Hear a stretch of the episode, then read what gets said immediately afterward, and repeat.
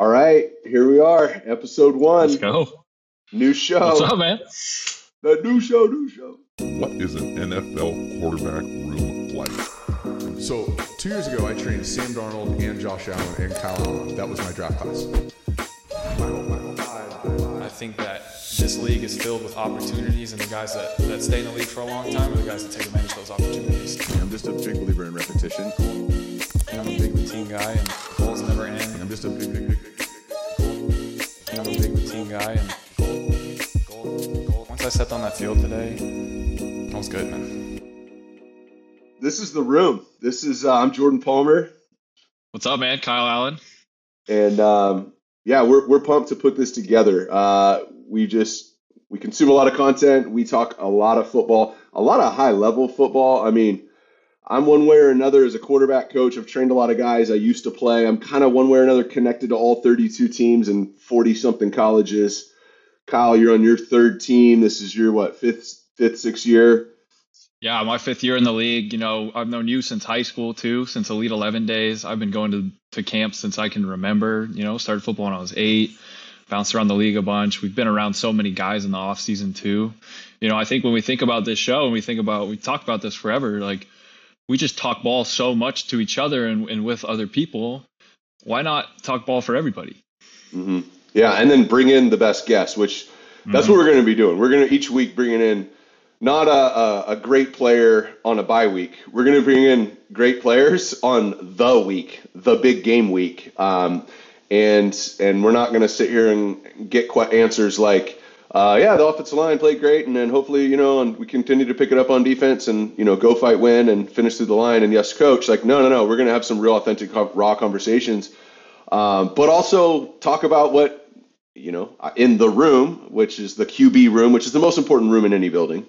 Um, What we talk about, which is not all football, it's life, it's sports, it's news and other sports, it's uh, music, it's all across the board. And so this is the room. Um, this is episode one. Uh, we have a very special guest today to join us at a very crucial point in his career. Very crucial point in his career. Very. I'd say the biggest, the most important moments coming up in his career. Um, and uh, and we're going to get into all of that today uh, and each week throughout the season. And we're going to see where this thing goes because we think this thing might go to the moon.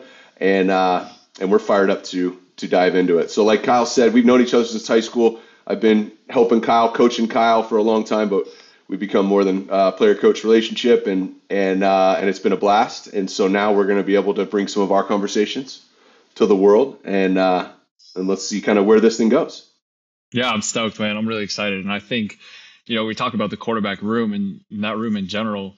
Think about uh, the amount of hours you spent there, eight years in the league, in college, the amount of hours that you just spend in your quarterback room a day. You're in there six, seven hours a day. You're grinding. You're staying later than everybody.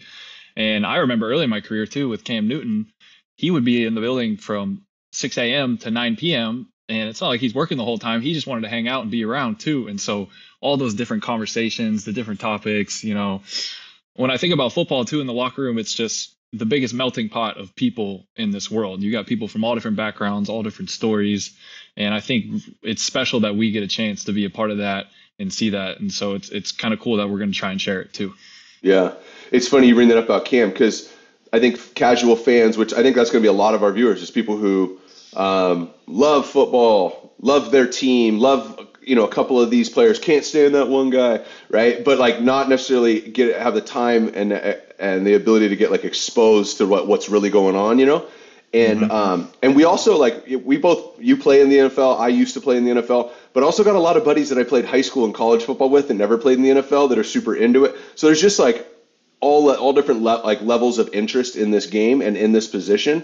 Um, but for the general people who are watching this, you know, like you just mentioned Cam Newton, I think every fan's heard a quarterback is is la- uh, first guy in, last to leave, right? 1st guy in the building, last guy to leave, or last guy in the building, first guy to leave, right? And mm-hmm. what's funny about that is people assume associate that with oh he doesn't study.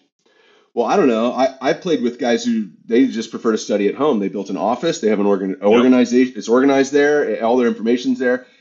But the whole first guy and last guy to leave, honestly, it's kind of like what we're doing right here. It's like what we said about Cam. Like, do you want to hang out and dick around and like Yeah. sit in the sauna and chop it up, and then go like Yeah. have a two hour lunch because like you're hanging out with the O line or the DBs today, and you know what I mean. And so Mhm. that concept of quarterbacks, like this guy's a, a, a real dude. This QB is is uh, he's a guy. He's a pro. All these terms that we coin, a lot of it centers around quarterbacks' ability to connect with other guys and have conversations like the ones we're going to have here with some of the biggest names in football and some of the best quarterbacks in college in the NFL. So there's your intro, episode one. We're going to get into Let's it. So, how we're going to do this, there's got some segments coming up. We're going to jump right into this next segment. This is called the opening drive uh, coach's script. So, Kyle, explain like why opening drive. What does that mean? Yeah, so opening drive coaches script. Um, I don't think we did this until we got to the NFL. I don't know if you did this in college or not, but when you get to the NFL, you're preparing for a game. Each game, you're going to have your first 15 to 20 plays scripted, right? You know exactly what you're going to run, unless it's a weird third down or you get out of position. You know exactly what you're going to run. And so, this segment, we're going to gonna go around that coach's script, kind of touch on topics from around the league, around football, around different sports, and kind of just in general touch on some topics. Cool. So, without any delay, let's get into the opening drive. First uh, topic here, and um, as as uh, our man Jake from Grit was putting this stuff together, um, it was funny because I saw this as a topic, and I'm like, gosh, I I've been following this. I don't know that I've really talked to anybody about this, and so Yeah. you know what I mean? Like I- I'm not in the locker room right now. I have, you know, it just, just kind of hasn't come up. And so, um, and this is all this stuff that went down in Miami. Um, and so owner Stephen Ross, the NFL just came down, cracked down on him. The NFL investigated and found that the Dolphins were guilty of tampering with quarterback Tom Brady and then with Sean Payton, who was the the Saints coach. Um, he had stepped back. You know, you, you and I know Sean Payton well enough to know that he, he didn't retire. He just Yeah. like hit put a he lost Drew Brees and said, "Let me put a comma right here and then go do make money doing TV, and then I'll come back and do whatever the hell I want to do." Yeah. I'm Um, to go play some golf for a while. Exactly, which is the last time you and I saw him was on a little, Yeah. little sneaky little golf trip in, in middle of nowhere, Mississippi. Um, so owner Stephen Ross and vice chairman uh, Bruce Beal, that's a name I didn't know, made impermissible contact with both Brady and agent Don Yee. So Brady's had an agent named Don Yee, who I don't know if he's got a bunch of other guys, but he's kind of known as being Tom Brady's agent. Um, in an Mhm. attempt to get both men to join the franchise. When I read that, I'm like, they're trying to get Don Yee to be a part of the franchise, I guess. Um, so the NFL suspended owner Stephen Ross six games and fined him 1.5 million dollars. The Dolphins were also stripped of their first round pick this coming up year, so lose the Mhm. first round pick this year and lose a third round pick the next year. Um, and NFL Commissioner Roger Goodell called Ross's level of involvement, as well as scope and severity of the Dolphins tampering, unprecedented. Meaning, Mm. I've never seen this before. Unprecedented. Unprecedented. So you know what's funny about this? What's funny about this? You say you're not in the locker room right now. So we're sitting at lunch in the locker room, and you know how it is in the facility. You got TVs on in the lunchroom. You got TVs sometime in the locker room, and no matter when it is, it's on some type of sports channel. And the worst is when you're like on a bad team and you're losing, and it's still on that sports channel, and you're talking about how bad you are, and they have to turn the TVs off. It's Oh, super yeah. awkward. Yeah. But we see this pop up randomly, and I think this kind of flew under the radar. I don't know about you, but I was And you were with the Commanders at the time? this. No, this was here. Okay. This was a couple weeks ago when this came Yeah. out. Yeah.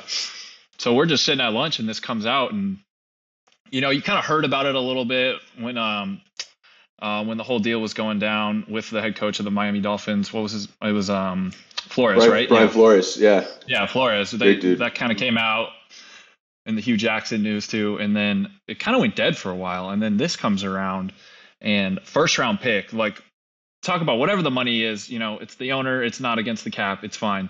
When you lose a first round pick, that is just absolutely detrimental to your team. Mhm. You know, it doesn't matter where in the first round it is. That is just detrimental to your team. And then a third round pick the next year, not as bad, but still, when you see unprecedented, like, and when we're talking about it, it is And by the way, the you know? Dolphins, there's a chance that's a top 10 pick. easily, yeah, could easily be, you know, but it's for Brady, Totally. you know. So I don't know if I hate the move, and I mean, you, if you ain't cheating, you ain't trying. Well, and so, and Brady, I think, made an incredible career off that, of like straddling that line. Some would say going way over the line, and some people would say, oh, no, bro, with their Boston accent. Yep. He's never straddled the line. No, right? People don't, con- a lot, I never saw people connect the dots on this. Stephen Ross is the biggest Michigan alumni donor. I think the business like school is named like st- we gotta check that, but I'm pretty sure the business school at Michigan is like Stephen Ross Business School. So huge real estate developer, obviously owns the Miami Dolphins, owns a whole gaggle of things. Um, but there's a Michigan connection going way back there too. Who knows what that has to do with it? I mean, I, I don't know that you had to be co-alumni to want to get the guy to play on your team when it's the goat. You just kind of do whatever. But that Yeah. risk, that reward. But think about it like this. So, um, I mean, losing that first round pick, their last couple first round, Jaylen Waddle was a first round pick. Their quarterback was a Right. first round pick. You go through their awesome corner was a first round pick. I mean, these Gave are first round picks for Tyreek Hill, you know? there you go. Wouldn't have Tyreek Hill if they didn't have a, you know trade uh, trade collateral in the first round. So that's a massive deal. 1.5 million dollars. I think that guy sneezes and 1.5 falls out of his pocket. Um, Mhm. But uh, yeah, that's a that's a big deal. Um, and then Sean Payton, Sean Payton here is just like there's this like dust just storm brewing. in there. Yeah. Yeah. and he's just kind of like, hey, I'm gonna go play some golf here, boys. And he just kind of like, like sneaks off into the shadows. Um, and that he's going to be a great storyline to follow because Sean is a as no bullshit and as aggressive of a guy that I've been around in the NFL. I know there's probably a list of people that I'd say are just like they'll do whatever it takes to win, whatever it Mhm. takes. You know what I mean? And, and unbelievably competitive. And he's in that small group. And so he's going to be fascinating to watch coming out of this because what happens in Miami after this year, I think it all comes down to how, what Tua does, but and how well he, what level he can play at, but and how healthy he can stay. Um, but then Sean Payton, so he takes a year off. He's going to call games. He'll be good at it, and he's going to make whatever five or ten million bucks. But then, you know, Cowboys, like what? Where does Sean Payton like kind of like slide into in seven months when the coaching carousel heats Yeah. up again? Yeah, he's going to have his pick after the year, you know, and that's kind of like he's in a great spot because he can just sit back and at the end of the year he's going to have his pick of the crop. But what's also interesting about the situation is is how it all like all the punishment falls on the Dolphins and the owners. Nothing falls on Don Yee, nothing falls on Brady. Sean Payton is just kind of like like an outlier in this thing. It's just his name is just in there, you know, and it's all in the Dolphins. It's super interesting. And I wonder if this is why Sean Payton was under contract with, from what I understand, nobody. Yeah. Tom Brady, his rights were held by Tampa Bay, which is why it's tampering. But he was retired. Retired. Yeah, it's interesting. Again, I, I, when I say like Brady's willing to do whatever it takes and straddle the line, that's the line I'm talking about, right? Also, tampering is such a like a broad word, like so broad. Yeah. Tampering. Well, let's stay in Miami for this next little piece here, and this is the uh, Brian uh, Brian Flores, who's a coach, and I've spent time with this guy. This guy's a total stud, um, and and what went down there. And so Brian Flores uh, alleged that Ross uh, Stephen Ross offered him hundred thousand dollars in 2019. Offered him hundred thousand dollars for every loss. Okay, so the investigation also found that Ross offered the hundred grand for every loss. Um, uh, which there were differing recollections about the wording, timing, and context, was not intended or taken to be a serious offer, nor was subject pursued in any respect by Mr. Ross or anyone else at the club. So this was the language off of this, where it was basically, Right. you know, this was the allegation that that Brian Ross had said, hey, look, basically the owner came in and said, I'll give you a hundred racks for every loss, trying to throw the season. Okay, this happens in baseball. We've seen this happen in basketball. Like, talk to a baseball fan, which it is not me. I can't stand baseball. But talk to a Mhm. baseball fan who loves baseball, and they all talk trash on the game because of like stuff like this. And Yeah. right now, the NFL has never been more competitive. Like, if you ask 10 NFL starting quarterbacks, who do you think is going to win the Super Bowl and you can't pick yourself? You might get eight answers Yeah. There's right? no clue. It's not like down to these two teams. We'll see. Full shit. The Bengals went to the Super Bowl last year. So Mhm. it's never been this competitive and it's never been this like pure. Like nobody thinks those guys cheat all the time. Like you know what I mean? It's pretty freaking Yeah. like fair. And so when you have one team throw this deal, you're setting I I think this is unprecedented as well. Um, you're setting yourself up to like this like really collapse, you know, really tarnish the shield, the NFL shield, which you and I have heard for the, our whole lives. Like the shield is much Mhm. bigger than any player or any team. Um, I mean, how about how about that? You've been on bad teams. I've been on bad teams. Uh, I've gone two and fourteen before. Um, Yeah. This one was gnarly. Yeah, it's super gnarly. And I the, when I read this and I look at this, I can just picture it happening in a, a pass by conversation. You know, he probably said it out of out of touch, like, "Oh, I mean, we're already losing. I'll give you another hundred grand every time we lose. You know, if we can get the first round pick, you know, we get a high first rounder." And he just says it in passing and probably means it a little bit. And Flores hears that and and probably just doesn't feel his support for that. And it's like you said with the Shield. You know, you look at other sports you look at football, you look at basketball, you look at baseball. Basketball and baseball, you can see the players have a little bit more power and they can make rule changes in the league. They can have stuff switched up and they just have more power from the PA standpoint. But with football, I feel like the Shield is all powerful and to a to a good extent, you know. I think that's what keeps it so even. That's what what keeps it so competitive from the years. But I mean, this is wild. And then you look at the Dolphins' record that year, right? Dolphins were five and eleven that year that allegedly came out, and Stephen Ross is offering a hundred grand a game, right? Mm-hmm. So the Bengals go two and fourteen that year. They get Joe Burrow. They go to the Super Bowl. Three more losses, three hundred grand. If you're Stephen Ross, is it worth it? Three hundred grand in my sleep. That's what's Yeah. crazy about this is they had the fifth pick and they took Tua. Bengals had the first pick. This whole time that that this allegedly happened when he said this to Flores, I mean, at this time we're watching Joe Burrow at LSU do things that hadn't been done before. He broke a bunch of college football records, right? Completion percentage record, yards record, touchdown record. Uh, they go 15 and 0. So, you know, you you're sitting here going, we're one of the worst. Te- you're the owner. We're one of the worst teams in the league, right? We're gonna have a top five pick this year more so than other years. Like having the first pick versus the third pick is a massive deal here. Massive this is, deal. in a lot of people's eyes, was a one man draft. This Mhm. past draft, Trayvon, I don't even know his name. Trayvon, who's the guy that Jaguars took?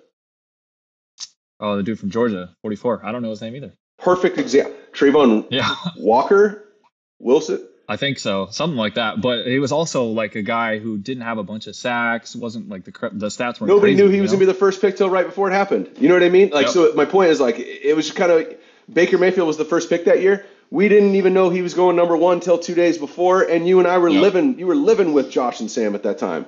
You know what I mean? Yep. So like, sometimes the draft we don't know.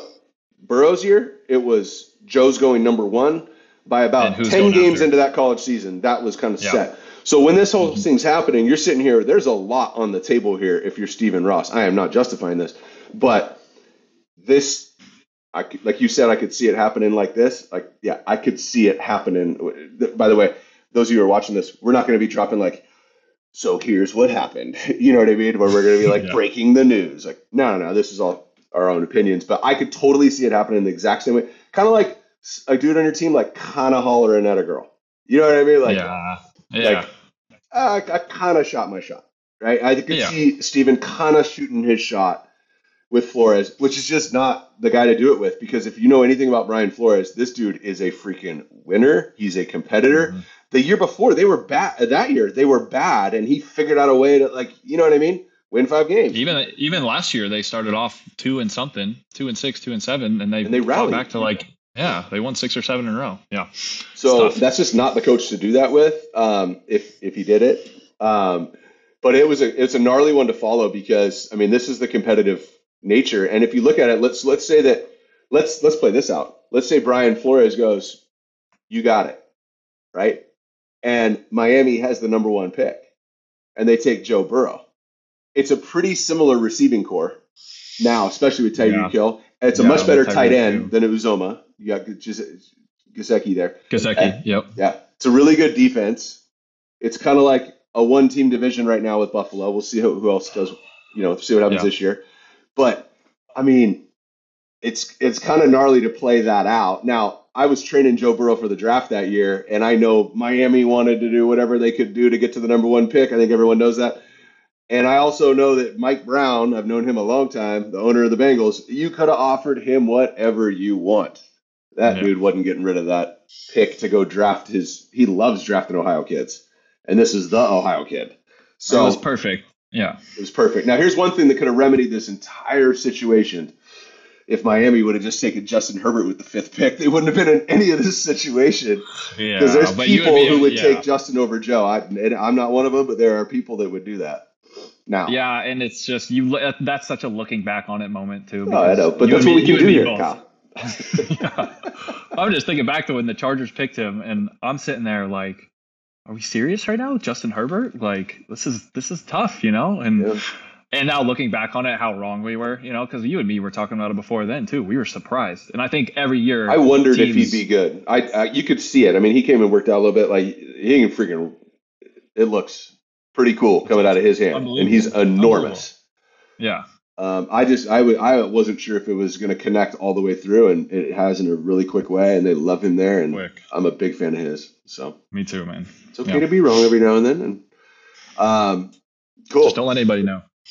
We won't. Uh, we're not. We're not going to share this with anybody, right? Yeah, This conversation Okay. this is private. Okay, Yeah. cool. All right. So next up, let's talk about Hard Knocks. Right? It's August, whatever. Football started. Had the Hall of Fame game the other day. It's like, all right, it's here. It's here. I got Mhm. uh, my my son Ford. He's got his flag football. We like pick the team name, starting to get the uniforms together. Like football's here, right? Um, but it's not really here till Hard Knocks starts. I grew up on Hard Knocks, watching it. Um, I've been on Hard Knocks. You've been on All or Nothing. Uh, so August 9th with the Detroit Lions set to premiere. Um, and I mean, what are your thoughts on this? Like as a player, I, I, I got my answer, but you, you go first. Like as a player in training camp, are you following Hard Knocks or no? I've always watched Hard Knocks. I I love Hard Knocks. I started watching in college during training camp. You know, you're in college, you're trying to make it to the league. You're seeing Hard Knocks. You're seeing these guys that you look up to going through the stuff. They're they're in the dog days of training camp. They're grinding. They're sweating. They're up there all day. And I've watched it throughout the league too. Honestly, like when I have my off time in the middle of the day, like right now we're in camp right now. I have off time in the middle of the day. Once Hard Knocks comes out, like I'm watching it the day of that it comes out. I think it's awesome. Now, from a player perspective, I've never been on Hard Knocks. I was on All or Nothing, which All or Nothing, they start with you week one of the season, and they're with you throughout the entire season. And they got like you're in your quarterback room. They have a camera up in the top left corner at all times. They got people on the field at all times. And the best part about it is, is it's probably the same thing in Hard Knocks too. Is you're in the quarterback room, you're hanging out, you're talking whatever. You know, you could be talking about anything. Especially when we were with Cam, we could have been talking about anything in there. And all of a sudden, you'll catch it out of the corner of your eye. That camera will go and move and point right at you, and everyone will just go silent. And we could be, we could just be talking scheme and talk about ball, but everyone is just on their toes because they're like, "I'm not trying to get called out right now." All that film goes to somebody, and somebody's got to cut through it and decide what makes it and what's not. So- Somebody owns it, and it's not me. exactly, yeah. And I don't know where his office is either. So Yep. Yeah, we were on Hard Knocks uh, with the Bengals. If anybody remembers the Chad Johnson year, I still think I, I, heard this um, from somebody that it was still the number one season they've ever done.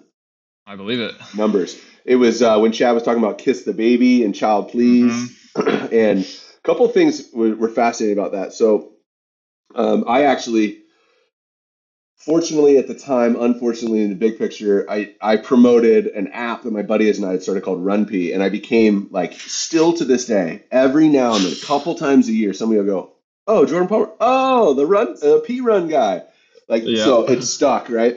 But um, it's it's popped up, but um, I promoted something on there, and like the website crashed. Like it's crazy how many people watch that. You know what No I mean? And Yeah. it's also crazy how powerful that is for branding. So Chad Ochocinco carried that show for us. He was so funny. I mean, he was just acting. He didn't act any different than he did ever. I mean, he just Mhm. allowed the cameras in, and he, he's just like that funny. But um, people don't realize the Bengals fans hated him before that. He had asked for a trade. He had made a comment to Jerry Jones, like in the tunnel. It was big news where he's like, "Hey, come get me," like something along the lines like, "Hey, come trade for me." Um, and he was like, kind of being a punk the year before about like, you know, not I don't remember exactly. I just remember like he had he was like over playing for the Bengals, and the fan base was like over him. They're booing him and all that stuff. And then Hard Knocks comes out, and uh, and he just completely rebranded himself. I don't even I'm not even giving him all the credit to say that he did it on purpose. It just was unbelievable for him to be able to just completely change the narrative. And so I've seen it be that case. But the reason I asked you if you watch it is because every training camp I played ni- like nine years, nine training camps. Every training camp, we're watching. I'm watching Hard Knocks. Everybody's watching Hard Knocks. But here's the deal: when you're on Hard Knocks, this was a trip. So I, I, if I remember correctly, I was on the Bengals, and it came out on Wednesday nights. You're watching. We're we're all we all go back to our room. It's not like we get to watch a preview of it. We're just watching it live Yeah. right? and you better believe every single person in that building who no one's seen a cut. I think it's like the head coach and the owner gets to see a cut. Everybody is like, you know, you could be the assistant film guy, and you that that conversation you had, could, you know, could pop up on on this episode, yeah. good or bad. And so we were watching this live, like sitting down watching it live, and there's stuff from practice today. And you're like, Yeah, the day of. what? Yeah. the date like that was this morning. That's crazy. And then the, the second thing is they make the simplest stuff look so sick right? You see these hits and it's like and it's like dude i don't even remember that hit. Yeah. You're like, that was walkthrough. yeah. And so it looks so cool. And then the so i've seen it change people's brand in a positive way. Like chad unfortunately we had a fullback named jeremi johnson. He actually went to the pro bowl uh, bef- the year before but he had a tough time you know I, I don't know how to phrase it but had a i think an eating problem. And so he had showed up way overweight to training camp. And he was trying.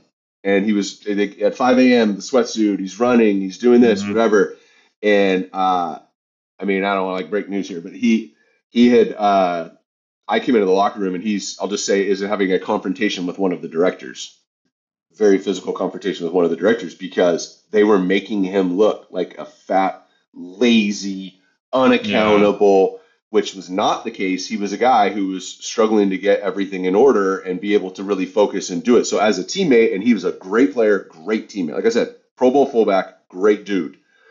He was trying really hard, and the show made him look. And that was bad. I don't. I don't. I think once he got cut, I don't think he ever played again. So I've seen that go both ways. So when I watched Hard Knocks, I watched through a little different lens because I'm watching here on what's like they always say we're going to use the famous people to get the, the the viewers to tune in but they're going to stick around to see if that random guy makes the team Yeah. or not There's always the random guy, and and a lot of times it's a good story, but in some cases it can be a bad story. So when you're a part of it and you see stuff like that going on, like how does that make you act? Like, do you feel like you were more reserved? Do you feel like you're always looking over your shoulder? Like, do you feel like you couldn't fully be yourself, or were you just like screw it? you know me i just went switched right to business development mode i got to know the producer so in a small world here i got to know alicia zubikowski she was i think one of the directors or one of the producers either way she was a main role there um, shout out to alicia. She now is a partner on and produces full send podcast and the pivot. Um, Awesome. and has won a bunch of emmys she's done a bunch of stuff with floyd mayweather. But she was like that was like one of her first gigs. It kind of like started off on hard knocks.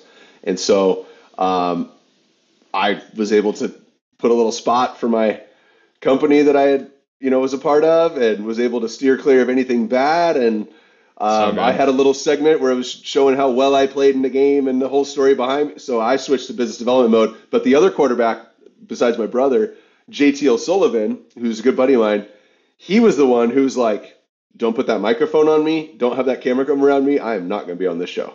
And he Yeah. literally could watch the entire season and think that it was just my brother and I, the only two guys in that room, because I was backing my brother up for the Bengals that year. For anybody who hasn't connected those dots, and so there's just different ways to go about it. And then I'm also going to call this guy out. Dhani Jones all- became significantly more vo- vocal than he ever had before. So there's this linebacker who's a really good player, really good leader, good dude.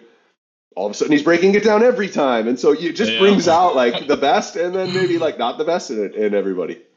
It's always one way or the other. I feel like I feel like people are just scared of it, and they're like, "I'm not going to try it all. Like, I need to get away from this. Like, I don't want to mess this up." And then there's people who are like, "This is my opportunity. Like, Yep.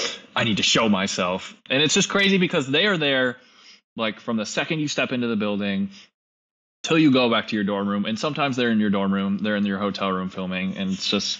And during training camp for a guy that's on the bubble too, one of the most stressful times of his career. Like every year for guys on the bubble in training camp is like the most stressful time of your life. And then add some cameras to it and the whole country watching.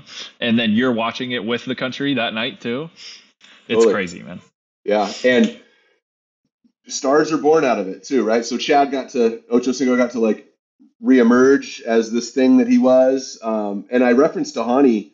You know, it's kind of like his personality really came out. Perfect timing. Like he also ended up I think worked on Travel Channel had a show called Dhani Tackles the Globe, and he like traveled the world and did all this. Like he got a show out of it. Here's my prediction for this year. So it's Detroit Lions starting August 9th.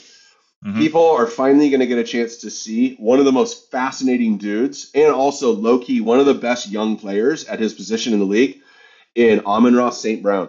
People are going to get a chance to learn about Amon Ra. Amon Ra, born in Germany, one of three brothers. His dad's former Mr. Olympia, like multiple times. He speaks fluent German.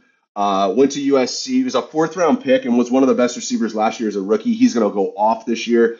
Um, crazy work ethic, crazy focus. He, he's, I think, as long as he doesn't do the JTL Sullivan and go stay away from me, and I don't think he will, um, yeah. then people are going to go. He, there's just going to be a bunch of people who become fans of Amon Ra St. Brown. That's my prediction on on this year's Hard Knocks. Jared Goff, this is his second time on there. We're going to see more of where he's at. Probably highlight yeah. his fiance more now and all that stuff. And I've you know been a big Jared Goff fan since I met him at Elite Eleven when he was freaking 15. But um, yeah, I, I don't think we're going to see any surprises out of Jared or anything like that. I think the coach is going to have some weird ass yeah. one liners for sure. People are going to love it though. People are going to love the coach, man. Dan Campbell. He's going to sound like mean, Pat McAfee. You know what I mean? Just like yeah, little over the Pat, top, amazing one liners. Yeah, but a serious Pat McAfee, like real deal, like means every word of what he says. Yeah, he'd be like no. WWE style. So all right, last little thing here. You and I are golfers, right? You got that Golfers Journey Pink Floyd collab hat on, I see right there. Um, sure. And by the way, shout out to Kyle Allen, who just went real low this offseason. I mean, mm. multiple mm. sub 75s out of you. I mean, that was eh. One, but we'll take it. 74. Personally, we can edit that out. It, yeah, yeah. But no, but went 74, went low this year. Let's shift over to golf here. Tiger Woods turned down between 700 and 800 million to join the LIV Tour. What do we think about that? I don't care how much money you have. I mean, so this is how I look at it. I don't care how much money you have too. Like that's crazy. Seven to eight hundred million. He's already a billionaire. I know one billionaire. I don't know how much money how much money means to him, you know? Like how much more can you have after that? What more can you do with another billion? When I look at this, I think Tiger is just strictly protecting legacy here. He's protecting the PGA Tour. All of his wins are on the PGA Tour at the highest level at these historic places. He's protecting legacy. If he goes to the LIV Tour and goes and plays on that, he's essentially saying it doesn't matter where you play. You're playing for money. So he has the best legacy in golf, probably the best legacy out of any athlete of all time. He's protecting that heavy here. So I get it.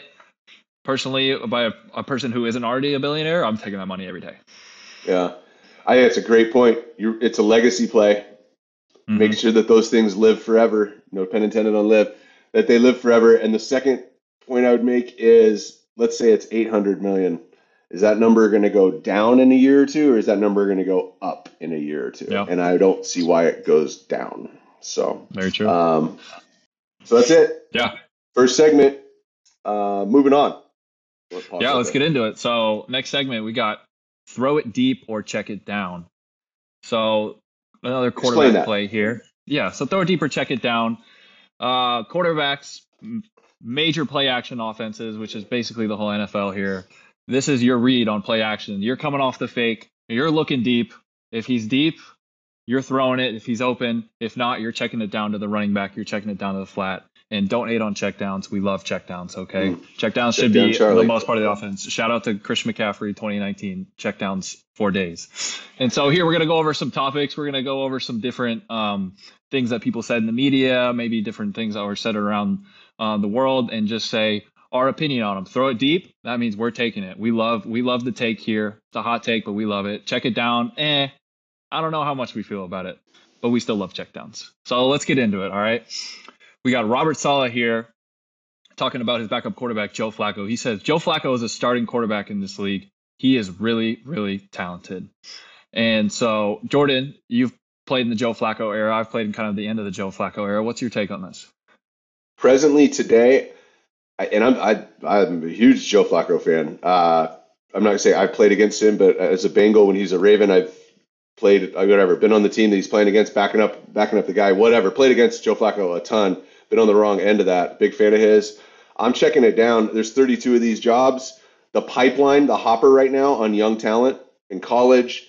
There's some young talent who are number twos on other teams. Um, and then against his age and his drive, he's made a ton of money. He's married, he's got kids, he's done all that stuff, multiple teams. Like, where's he at right now? Where's, I think he's like from Jersey and he's like living in Jersey, right? So it's like he's kind of like home. So I, I don't know. I, I look at I look at it and I say check it down. I think it's an easy thing to say about a guy. He's certainly Mhm. talented enough and obviously mentally and all that stuff could go and do it. Um, but I, I don't I don't look at a team and I go they should trade for Joe Taco, Joe Flacco and make him the starter. You? Yeah, I, I see what you're saying at that point. I would say I'm going to throw it deep on this one, and strictly for one reason. I think from a backup quarterback perspective, I've been backup most of my career. You look around the league, there's 32 teams, right? But there's probably another 16 quarterbacks in the league that are backups on teams who could go in and who could start and who could win games. And I think Joe Flacco, former Super Bowl MVP, 11 touchdowns, no picks that year. They won the Super Bowl. Obviously, he's a lot later in his career, but you can't like you can't substitute experience. And I think Mhm. if he needed to go in there, and I don't know if the Jets like he played a bunch last year. I don't know if the Jets roster was was you know he needs a good roster around him to win, but I think people don't realize that there is a lot of talent behind these starters in the league who, if they had the opportunity to go out and play, they would play well. I'll be the first one to say it. Houston is a perfect example of that. Next up, what do you got? All right, so we got next up, we got Jimmy Ward with the San Francisco 49ers. Um, in the media, he's talking about Brandon Aiyuk. He says, I feel like Brandon Aiyuk is having the best camp out of everybody on the team, offense and defense. I'm just saying BA is taking his game to another level. Jordan, we've been around Brandon. I think you've been around Brandon a little more than I have, but I've seen him. He's an Arizona State guy, right? ASU, yeah, yeah. I I, let, I did his draft draft training two years ago, three years ago. Yeah. So you you see Jimmy saying something like this. What what is your take on it? Yeah, I, I'm. This is why they took him in the first round. So Yeah. at, at Arizona State, he played on the left. Think about Yeah. that. He played receiver on the left. He didn't even switch sides. He didn't go in motion. He didn't. You know what I mean? Like, and that's just you, Mhm. you run the system at the school you go to. His dad came here from Cameroon with like 150 bucks or something. He's like second generation. His parents like became like doc, I think one's a doctor and one's an engineer. Like it's like the incredible American dream. So what like everything about he's a great dude, got you know cute little family, all that stuff. But this dude's like six one, but he's got like a six eight wingspan. His arms, it's like the longest arm. It's almost awkward looking. And then after the catch, screen game. So it was always at some point gonna click.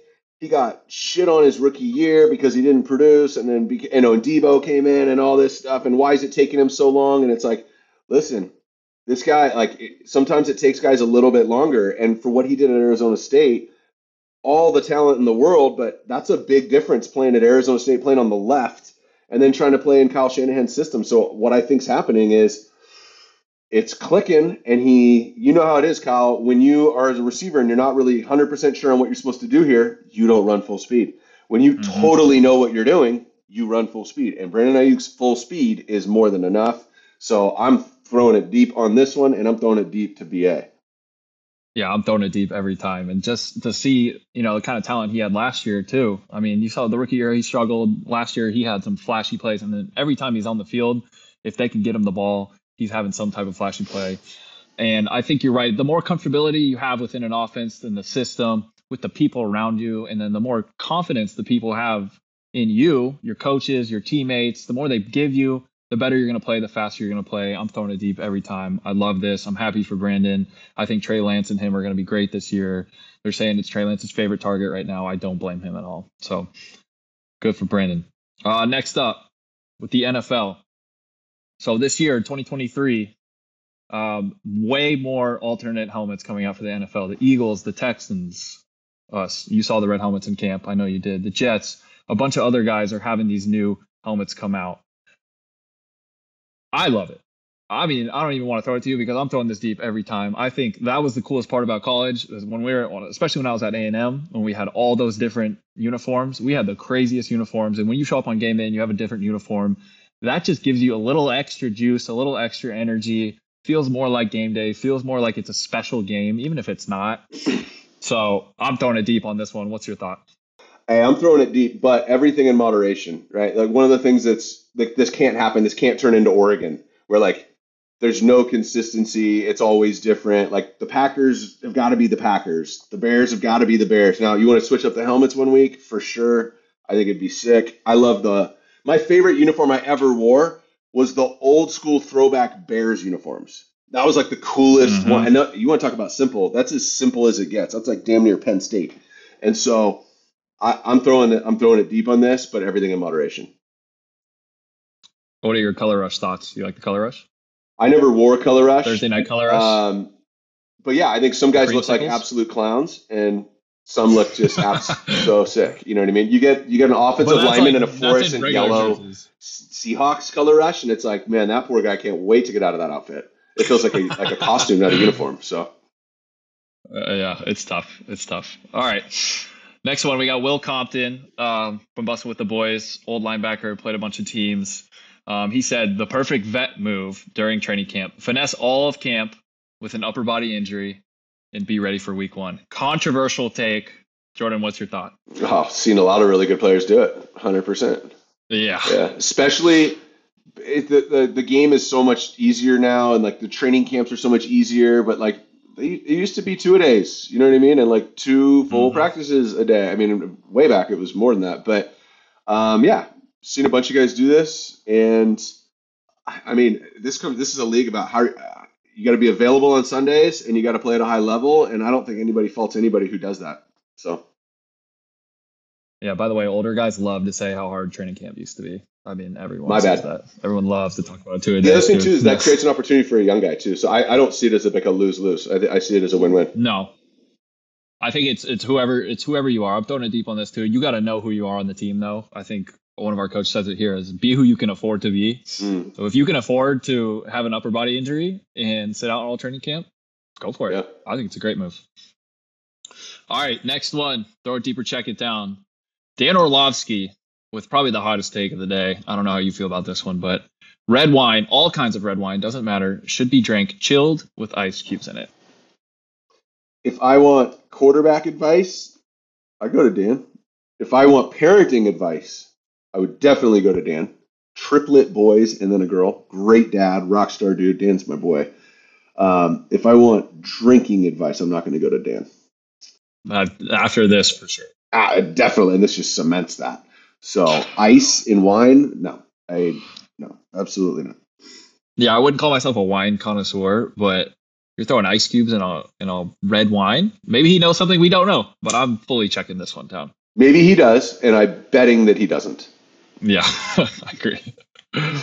All right, last one. Throw it deeper. Check it down. Uh, Bloomberg um, posted this in an article. They said podcast guests are paying up to fifty thousand dollars to appear on popular shows. Jordan, you've had a lot more experience in the media world than I have so far. What's your thought on this? So I want to understand this. So this is just saying that like guests are paying fifty grand to be on certain people's podcasts. Yeah, I think for like a big time podcast or someone who has a lot of following, they're paying this amount to promote whatever they're doing. Well, so I just think it's like math, right? My my past life was in like e-commerce, and um, and so if if you, you're going to get a bajillion impressions, and you're going to promote your thing on there, or your book on there, or your own podcast on there, um, then yeah, I mean that's a great distri- It's a distribution platform, is really what it is. So like when I go on Colin Cowherd, they don't pay me, I don't pay them, but it's great marketing for this or, or Dan Patrick or any of these because they have a built-in distribution. There's a bunch of people that tune in and listen to it. And I mean, how many times have we said like if we shared some Rogan podcast on our little text threads that mm-hmm. we have with guys, you know what I mean? Like, dude, check this out. So it's an amazing way to, to do that. So if somebody can get a return on 50k, then it's worth 50k. so that's kind of Yeah, I, I completely agree. Yeah, I think it's it's all about math at this point. You know, it's like what what podcast are you on? You know, if you're paying fifty grand to be on Rogan, I'm sure people would pay a lot more to be on Rogan or some other podcast like that too. And I think the return is totally worth it. So I'm throwing it deep on that one too. hmm All right, so that was our first throw it deeper, check it down. You know, I think we agreed on a lot of things, but some things we didn't agree on too. I think there's going to be a lot more to come with that, and a lot more interesting takes by people in the world. People got some hot takes these days. Yeah, and I'm gonna go just just because he's my boy. I'm gonna throw an ice cube in a crappy glass of red wine a little later today and just make sure I'm not wrong. But we'll see. Smart. Maybe you learn. Maybe we learn something. Smart move. All right, first guest. This is episode one. This is guest one, and we are fired up to have Desmond Ridder, Atlanta Falcons, right in the middle of training camp. Welcome to the room, Des. Yes, sir. Thank you for having me. Yes, we've known we've known each other a while. Um, a lot of dot connecting here. Um, we've spent a lot of time working together. You and Kyle uh, represented by the same agency. You guys have spent a lot of time on the field together, throwing together. Um, as a college player, as a draft guy, and then uh, as a vet this offseason. And um, and yeah, we're going to be able to dive into a couple of things here, but I think everybody knows who you are who's watching this show. But let's kind of pull up some highlights here. Uh, let's start with this first segment, which is teach tape. Um, and these are the things that this is where you, you might blush a little bit because we're just going to kind of dap you up. Um, but I, I, think the the way that this position is going, uh, the quarterback's ability to create time and space Sometimes that's a subtle movement in the pocket. Sometimes that's making somebody miss. Sometimes that's breaking a tackle. Whatever it is, there's a lot of different ways to do it. Um, that's really where this position is going and has been going for a while. So Desmond Ridder, uh, 449, 45 flat, whatever it ended up being at the combine, uh, 37 inch vert. So an unbelievable athlete. We see him get loose here a bunch throughout your career. Um, so the athleticism, the arm talent, all that stuff's been there. Um, but I think Kyle, as an older NFL vet, looking at and evaluating young guys, um, I know when I do it, I'm assuming it's the same thing with you. The stats that are more relevant than yards and touchdowns is when dudes are winners, right? And uh, that's all that matters. Yeah, Desmond was 26 and 0 at home, never lost a home game, and uh, ended up college as the third winningest quarterback in college football history. Um, so incredible run there. Four-year starter, freshman, uh, newcomer of the year, and then uh, offensive player of the year junior and senior year. Went uh, went third round to a great spot. Got to imagine you're fired up to be there. Um, Kyle, what else, what are some other highlights? Yeah, I know. I like to see all your highlights, like your great stuff. Like you know, in college, you won all these games, but I, you know, I want to see where it started. So um, we see this Instagram of you back in the day. I don't know what year this was. You can tell us what year this was, but is this you as a freshman? Yeah, that's me. I think uh, right in 2017. Okay, 2017. What was your weight here? You think? Uh, it was like one like 79. 179. Mm. All right. Yeah. Okay, so this is before. Was this early summer workouts? Probably. Yeah. All right, early summer workouts. Then we get to the after. Yeah, shout out strength coach. Yeah, shout out Good Coach Brady Lord. Collins and and his whole uh, strength staff down there at UC because you know they be doing everything to get our bodies right. Yeah. So what do you think you put on? Fifteen pounds? Twenty pounds? Uh, no, because that was I think that was three years later maybe. Um, and by that time it was yeah 25, 30 pounds. Oh, so this is freshman to senior year. Nah, this was like this might have been redshirt junior year, like the start of redshirt junior year. You look a lot better than I did. I'll tell you what. Mm-hmm. I remember I graduated early. I don't know if you did this, but I graduated early to be there early. And my high school strength staff was our head coach who wanted us just to do hang cleans every day and nothing else. And I got there and I was so out of shape and I was like tubby and I was first like living on my own. So I'd go get canes every day. I would go to all those fast food and every like for the first two weeks, I just threw up every workout. I was in uh, awful shape.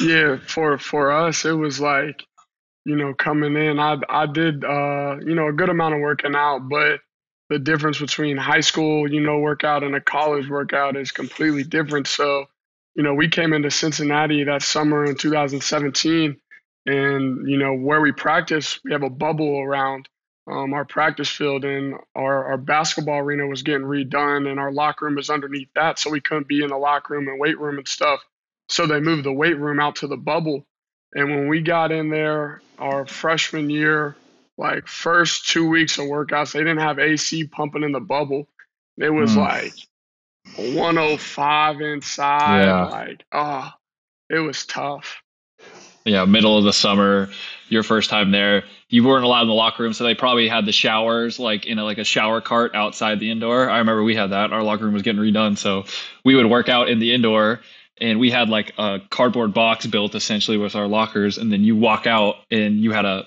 like a trailer that was for showers, and you'd walk out in your towel in the parking lot and go into the trailer for the showers. It was unbelievable, man. Yeah, that's why. The other thing that fans don't realize Yeah. too is that like college football off seasons, that's the hardest you'll ever work.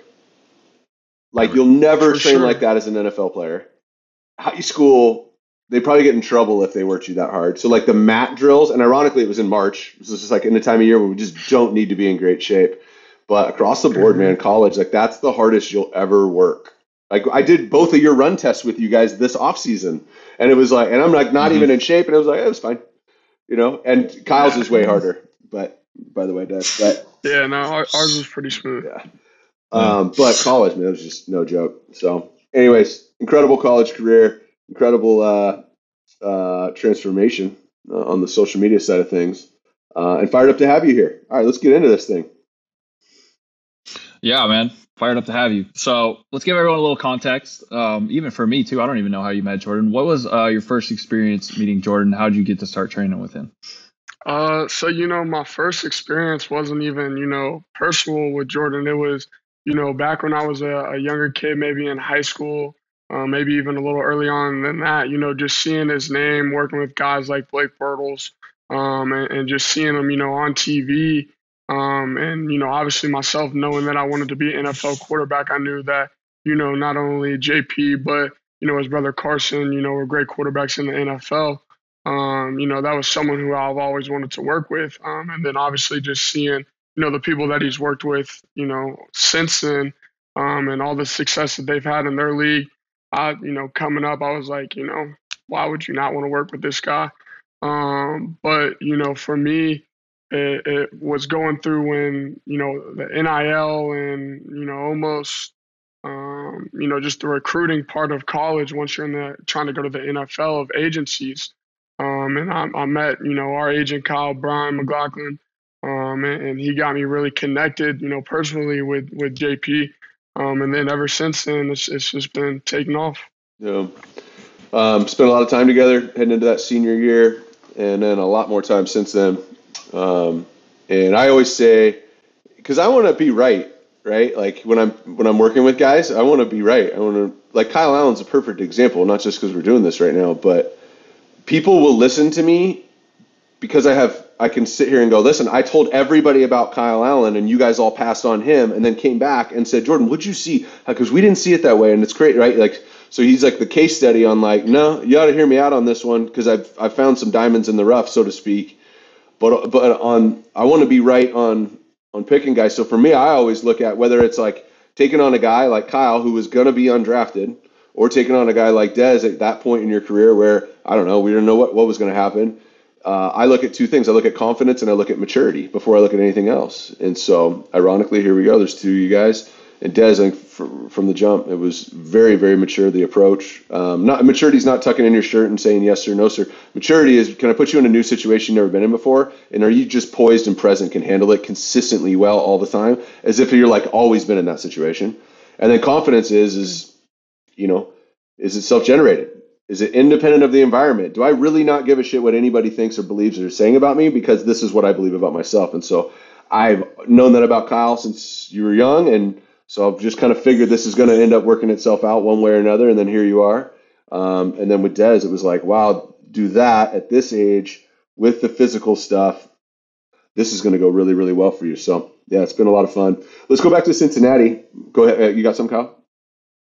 Yeah, I got one. Yeah, Des. So we talk about confidence like that, I think that's probably the first thing I noticed with you is being around you is just it's a quiet, calm confidence. Where do you like think that comes from? Because I know you and Claire together. You have a child now too. You have a lot of responsibility on your shoulders, which helps. But like, I feel like you've always had that from a young age, just being around you. Where do you think it comes from? Yeah, you know, I think it, it really stems from, you know, just being, you know, a younger kid. And um, I was always young for my grade as far as age wise, and you talk about the classroom.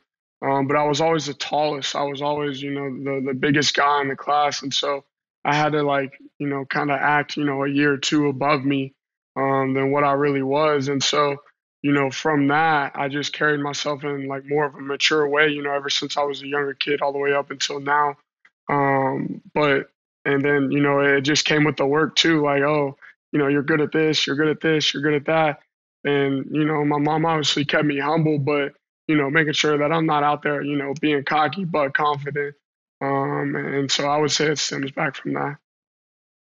Very cool. Yeah, that's awesome. Do you think having your child now, beautiful child, she's the most smiley little cute little girl. Thank you. Do you think do you think having her has you know made you mature quicker, made you grow up quicker cuz you know, you had her in college, correct? Your senior Yeah. year you had her Mhm. and I mean that's just a level of responsibility that I don't know. You know, Jordan has two kids, he knows it, but it's just a different level of responsibility. How do you think that made you mature quicker? Yeah, um, like you said, I mean, obviously everyone, you know, kind of has to mature like that once you once you have a child. Um, but no, you know, it doesn't come overnight. Um, there are a lot of things that obviously as new parents you have no clue of. Um, some things, you know, your parents might tell you or friends might tell you, but you know, obviously there's there's obstacles with you know having a kid. Um, you know, at any age, um, us being younger, you know, we took it as a challenge just because we like challenges and you know, she's been, you know, the the best part of our lives and have not only made us, you know, better people but better parents as well. Um, for a young man, you got a lot to be proud of, and a lot of cool stuff has already happened for you. Um, and when you end college and go to the league, it's so you have such little time to reflect on what just happened. Even if you just won the national title, I mean, it's just on to the. I, I've worked for the draft training with two players that were coming off of national title wins, and it's like they don't even have the, the parade ends, and it's like they don't even have time. They're on to the next thing, right? And Deshaun and Joe. Um, so with you, you guys had a crazy run. Um, but you didn't even get a chance to reflect. I want to pull apart like one thing that's like low key, really, really cool, right? So you know, like you won a bunch of games, and then they're going to make money, and they're going to probably like redo parts of the facility, and that stuff always happens. Um, but from a recruiting perspective, and I would say you, I know you picked to go there, but very fortunate to play for I think one of the most impressive coaches in football right now, Luke Fickell. Um, but that is, I'm not saying it's you, but there's a lot of culture that's changed there since University of Cincinnati. University of Cincinnati is very, very different in the post Desmond Ridder era than they were in the pre Desmond Ridder and co, right, and others area. So, so many recruits, and I'm in this space, they look at places and, you know, schools say, hey, look, we can, we can get you to the league. You know, look how many top picks we've had. Look how many top. And so, I mean, as a kid, any, no matter who you are, where you come from, like I'm listening to that. Or if you have nothing, then like I'm paying attention to that. So you guys were third last year in draft picks, uh, behind LSU and Georgia, which makes sense. Um, you had nine players drafted. You had five players drafted in the first three rounds. Like, do you guys, do you guys realize how much you changed that place? Like, Georgia, LSU, Cincinnati on the NFL. That's not a lucky year. That's not like you know stringing them together, beating a bunch of nobodies, and then getting to the playoff. Like we've seen some non non power, you know, or whatever non SEC schools do. But like, you guys realize how much you changed that place? Um, you know, we do and we don't. Um, you know, you see it in the I want to call it the exterior part of it, just the fact that, you know, our freshman year you could count how many fans were in the stands at the games. Um, and then all the way to the, the past two seasons, my junior and senior year, um, selling out every single home game. Um, so from that aspect, you know, we see that we're changing it and it and it changed and and obviously like you talked about the the new locker rooms and the new buildings that are supposed to be coming and everything. Um, the, the conference change coming next year. Um, you know, there, there was a lot of a lot of different things that yeah, you could say that was you know from us or what we did, but um, you know, it's also been the guys that were there before us and you know worked to get to this point. Um, but you know, for me, I'm excited to to kind of see what the guys do, and I know they just got to camp the other day. Um, but you know, excited to see what they do this year. And follow up to that, what type of confidence? I mean, you got drafted to a team that has been really good in the past. They're not coming off. You know, they got a new coach two years ago in the Atlanta Falcons. Um, I don't even remember what happened last year. I honestly don't know what the record was, but like an opportunity to come in here and build something here, right? Some new, new a lot of new new players there, some talented young new players, um, and uh, the GM, the head coach. These guys have all been there just for a couple of years now. So this is this is a chance to kind of like get back. I mean, what type of experience with that experience? What type of confidence does that bring? And I understand that they've announced Marcus Mariota as the starting quarterback and all of that. We're to respect all of that, but it, you know, being in that locker room, does that give you give you some juice to to kind of, or at least help you create some vision for like, hey, this is how you can actually get things going in the right direction? Yeah, for sure. Um, and you know, we say it every day at practice that you know we can really feel something. You know, not only you know within each and every one of us, but our team as a whole. Um, and you know, just being in that locker room, getting to know the guys. Um, obviously, me and Marcus have a great relationship, just working off one another, making each other better. Um, and then you know, I think that's ultimately going to make the team better. Um, and so for me, it's really just about going in there and um, you know, doing what I can every single day to, to not only get myself better, but to make Marcus better. Um, and, and, you know, I think our relationships that we developed with, you know, not only the players, but the coaches as well, um, it's going to be a real fun season for us. All right, Des. So I was scrolling Twitter this morning in the hot tub early, trying to get my body right. Davis Mills, our quarterback here, has got me working out at 6 a.m. So it's been a struggle for me. But scrolling Twitter this morning, and I see a video of a fight from training camp. And everyone knows, like, people probably freak out when they see those videos of fights. They're like, oh, what the, like, this is terrible team camaraderie. Everyone that's been in a football locker room knows that fights happen in training camp all the time. It's a part of training camp. My question to you is I saw a red jersey far off to the left. Were you in the fight or were you backed up? Nah, I wasn't. I wasn't in the fight right there. Have you ever joined a fight? Nah, I've pulled some people off of fights, but nah, I let my play do the talking. Yeah, that's a smart move. We were having a conversation the other day about how we need to up our up our rep in the quarterback room. So Davis was going to start a fight in the middle of practice, but he never uh, did. He, he did, just. Did, did this did this stem from Josh? Oh, I did see Josh. Yeah, yeah. how about that? Josh is Man, very that, that reminded me of the Cam Newton easily. Yeah, yeah. Do you remember Cam Newton and yeah, uh, Josh Norman? Josh too? Norman. Yeah. Yeah, except except uh, Josh Allen decided he wanted to take on a D lineman. Yeah crazy. But it's all experiences of training camp, right? And I think as a rookie, training camp is different, way different in the NFL than it is in college. You know, it doesn't matter what pick you are, it doesn't matter what round you are. Um, it's just different, and you kind of have to earn your way onto the team, and you have to earn your respect on the team, and that comes with a little bit of hazing. And I think hazing is a kind of like a weird term to use nowadays. It's kind of looked down upon, but it's not exactly hazing. It's bringing the team together, and my question to you is have you sang your rookie song yet i did i did i sang it last week what was your song Sing it from the top uh, it was um no i can't i can't take it from the top right now but uh no it was uh beautiful girls by sean kingston and i oh. sang it I, I sang it with full heart effort soul you left it all on the stage yeah, I left it on the stage. I wasn't about to get booed off. Hey, so Des and I were it. talking last week, uh, setting up to come on this, and Des was like, "Hey, have you seen Carson Strong's rookie uh, a hazing uh, song or whatever?" I was like, "No, Des, we haven't talked since." I well, I've watched that thing ten times. I was crying. Yeah. Kyle, you got to you got to see this. What did he sing? Nevada by um, NBA oh. YoungBoy and yeah. he left it all on the stage too. they probably loved it though. He's in Philly, right? He's in Philly. Yeah, he's in Philly. Yeah, Philly goes hard with, with the songs. Philly goes hard with the songs. I got um Greg Ward plays there, and he always posts like the songs on his Instagram story, and they like they make him stand up there and sing the whole entire song. Oh, here we go. But see, we didn't have we didn't ours was a cappella. We didn't have no music behind it. Yeah, that's mine. I sang Jordan. I'd like I don't know if you sang or oh, not, yeah. but my sang um, Alicia Keys, and I did the same thing. And the worst, the funniest part about it is too is what people don't know is they get up there, you go, all right, everyone's like name, signing bonus, and where you went to college. Yeah.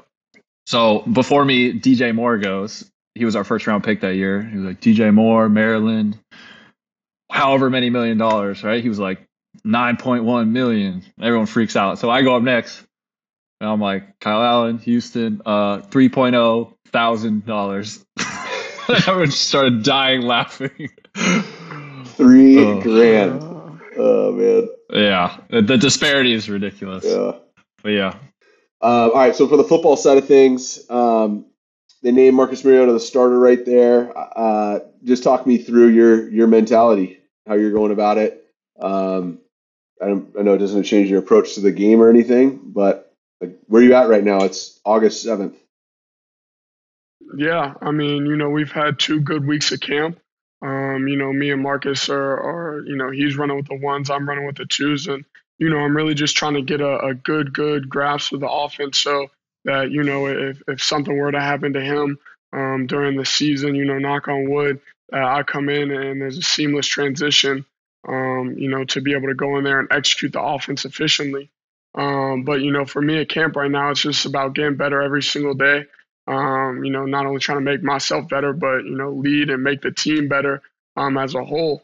Um, but yeah, you know, it's been great two weeks at camp. Uh, I think we got we're on we have off day today, and we got a couple more practices, and then we go play Detroit um, for our first preseason game, which will be um, pretty exciting.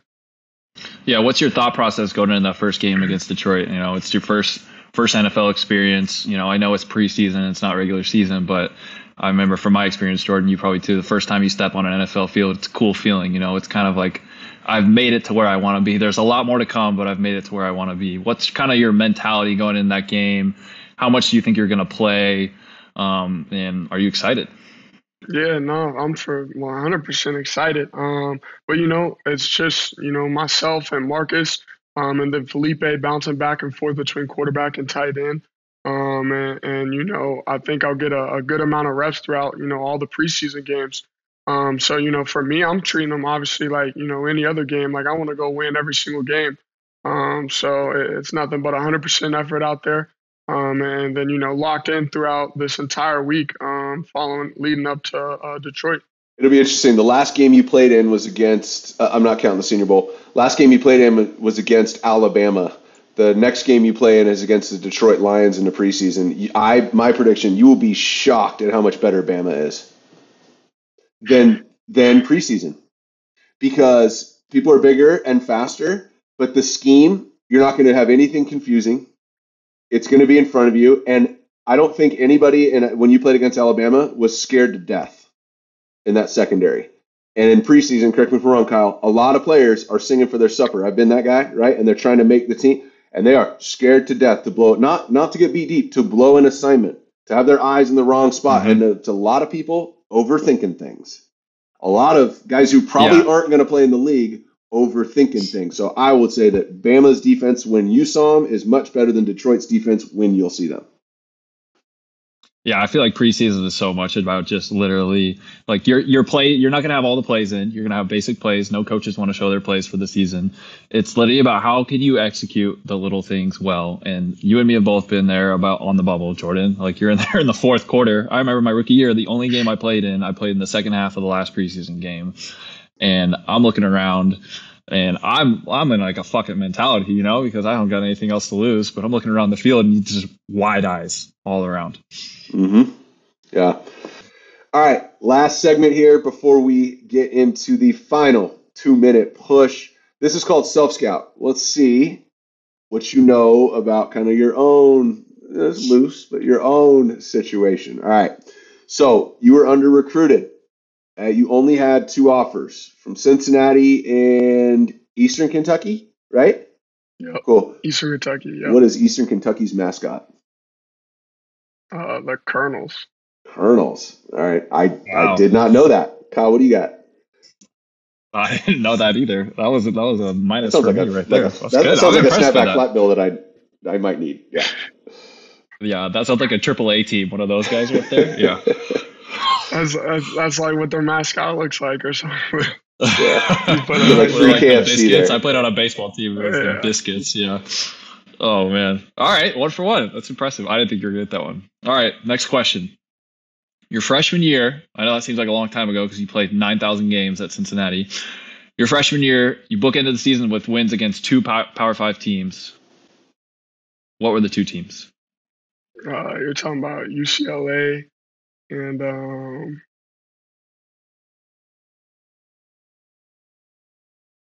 So many what was it? wins. So many wins. You can't tell. That was all the way so far back. Who we playing about? Uh, no, not Ohio. And I can't even remember. Mm, Tough. one for two. Virginia Tech. Oh, oh, the bowl game. See, I was thinking early in the season. Yeah, yeah. That's tough. They all Hey, count. They all count. I know Jay, you you know know, they Jay, all these, count. not gonna, these aren't going to be layups here. All right. Um, All right, so Alec Pierce, your wide receiver, second round pick in Indy. Uh, very fired up to see how this goes for him because I like I like his game a lot. Um, I like his above seven feet game. Um, all right, you guys were really close, right? Yeah. that's your guy. Um, what was his major? His major was mechanical engineering. Mm, good. Nice. All right. Smart guy, huh? Yeah, What was your major? Real smart guy. Uh, sports administration. There we go. That's speaking of layups, yeah. Yeah. I know. I was mul- Yeah. I was multidisciplinary studies. It's three minors, Oh, and I, I remember- actually don't remember what all three of them were. If, so if that was one of my questions, I would have got that one wrong. Yeah. What'd you major in, Kyle? I was I took so many BS classes at A and M that when I transferred to Houston, they were like, "Dude, like we can only take half your credits, man. None of these count here." Did you graduate, Kyle? I graduated from Houston, and it was a technology degree. All right. Yeah, a lot, a lot of different stuff. All right, question number four. So you and me both rep by Vayner Sports, right? AJ and Gary started the uh, started the agency. Random question, but what country did Gary immigrate from? Oh, isn't it? Uh, That should get this wrong.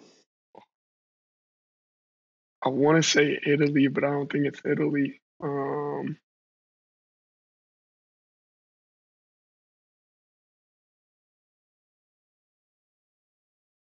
I'll say Italy. I don't.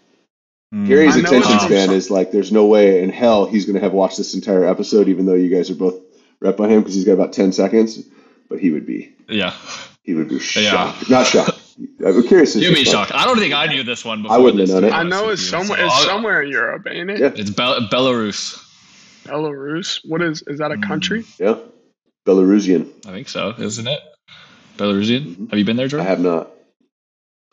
Um, I, I don't think I could point that out on a map if I if you gave me that though. I couldn't. I didn't even. Yeah. No. Yeah. Um, all right, last one here. You're from Louisville. There's one NFL MVP from the Ville. Who is it? One NFL MVP. Yep. Can I get a year? No, because I don't have it. we can help him. What era? It was. I, I don't know the name. it's, It's old. old. It's definitely old. Oh. Um, Pre two thousands. oh. Oh, you're For talking. sure. Um, Paul Hornung. hey, there you go. yeah. Paul Hornung, yeah. There we go. I mean, I would have guessed Lamar Jackson All right. and then been wrong because it would have been he's not from Louisville. Yeah. Um, all right. Not bad. I was that score check? Three for Six for eight or something like that. Three five for for five. seven. No. Um, Sixty percent completion percentage. We'll take it. Um, all right, man. Final little piece here. Uh, I'm pretty excited about this because th- this concept came together where I used to do the summit camps and have college counselors come and share their journey to the kids. And hey, man, give you five or 10 minutes. And guys would always go for like 10 or 20 minutes when they talk about their journey, even like really humble guys who don't want to talk about themselves. I remember Sam Darnold, who does not want to talk about how awesome he is. When you have him share his journey, he'd go for like a half hour because this isn't really about how awesome everything this is. This is the whole journey, the ups and the downs. So what we're doing is we're giving you two minutes. This is the two minute drill. In two minutes, you can start this wherever you want the story to start, but it ends today. Um, I'm hitting mute. Tell us your journey in the next two minutes. I get a countdown or I'm just going? Three, two, one. I'm born and raised from Louisville, Kentucky. Um, you know, I, I bounced around about from seven different houses um, back when we lived there. Um, originally grew up in the Highlands and moved out to Fern Creek and, and kind of, you know, been all around the city. Um, I went to a grade school called Holy Family, a small Catholic school. Um, and then I went to high school at St. Xavier, which was, you know, about a mile and a half up the road from um, my middle school. Um, I I went there for four years, had an amazing four years there. Um, played basketball, played volleyball, played football, ran track. Um, so you know, I, I did a lot of things there. Um, was fortunate enough, you know, to get two scholarship offers from, as we said, you know, Eastern Kentucky and Cincinnati. Um, ultimately, end up choosing Cincinnati. Spent five, four and a half to five years there at Cincinnati. Um, had a great time there, a great career there with a lot of great teammates, great coaches um, who obviously you guys know that you know we, we built a journey there and Um, you know, made relationships that are going to last forever. Um, you know, on the on the football side of things, we took care of things, you know, that that needed to get done, and uh, left our, our mark there as as you know one of uh, the greatest teams to come through Cincinnati. Um, so that was a fun experience for me and all my teammates over the past four to five years. Um, and then you know the the past couple months and this past half year, um, been preparing for my ultimate goal to play in the NFL, going out to California and training with Jordan for um, three months, and guys like Carson Strong and, and Jared and and Chase Garbers. Um, you know those guys that you know I've built relationships with who are now you know competing for their dream. Um, and now I'm with a guy drafted to the Atlanta Falcons. Um, and you know I'm excited to be here, excited to be with this team, excited to really you know what it see what it's like to be an NFL player throughout an entire season, um, and be able to get as many victories as we can in the city. Amazing. That's a good run. First guess on the room. Appreciate you joining us, man. Um, and we were just shot this year. I'm in Hawaii right now on family vacation. Kyle's in training camp with the Texans. You're in training camp, approaching your first NFL preseason game. All right, dude, that was a fun interview with Des. I mean, I it, this is different, right? Because one, you and I have very little experience interviewing people, and two, it's always a, a more difficult to interview a friend. So, yeah, I mean, that was I don't know if I've ever interviewed someone before, and I just think Des is awesome as our first interview. I think he's one of one of the best dudes I've been around. I think from the moment you're around him, you realize his maturity, you realize his soft confidence, you realize he's just an absolute baller, and he's just a good dude. You know, he's a fun guy to be around. I think Atlanta is should be pumped to have him. They should be stoked, overly excited. I think he's going to do awesome there. Great family, and I wish him nothing but the best, man. I like quarterbacks to be predictable. I don't think unpredictable is good it, to be a franchise quarterback. I mean, like on the field, off the field. Mm-hmm. Like, who are we getting today? Is he in a good mood? Is he in a bad mood? That's bad for quarterback, for franchise quarterbacks. Uh, you better be something else awesome if you're going to be unpredictable as a dude. Um, I, have said this to you've heard me say this. It's this quarterback of all ages. Like the way you play the game on the field directly mirrors the way you live your life off the field, right? And so, like when you see Peyton Manning and how he was on the field, right? Knowing everything, what his approach to the game, he knew everything. He looked at all the little wrinkles and that's the way he does business deals now. It's the same way. And then when you see Johnny Manziel, who was one of my favorite college players ever, the way he played the game on, on the field, running around, pick up the ball, jump over a guy, chuck it across the field. But most people don't realize you were the quarterback at A&M that, that, that followed him up like, well, then it makes sense when you hear the stories and we see the way he lives his life off the field. But I don't see those things cross over. And so when I look at Desmond, the way he plays the game on the field, it totally mirrors the way that he lives his life off the field. And that's really predictable. It's really mature. And it's why we're hearing stuff that we're hearing out of Atlanta. Like, you know, never seen a rookie this mature. He's way more advanced than we thought. Like, you keep hearing these things, and it's like, well, yeah, that makes sense. It's kind of been that way for a minute.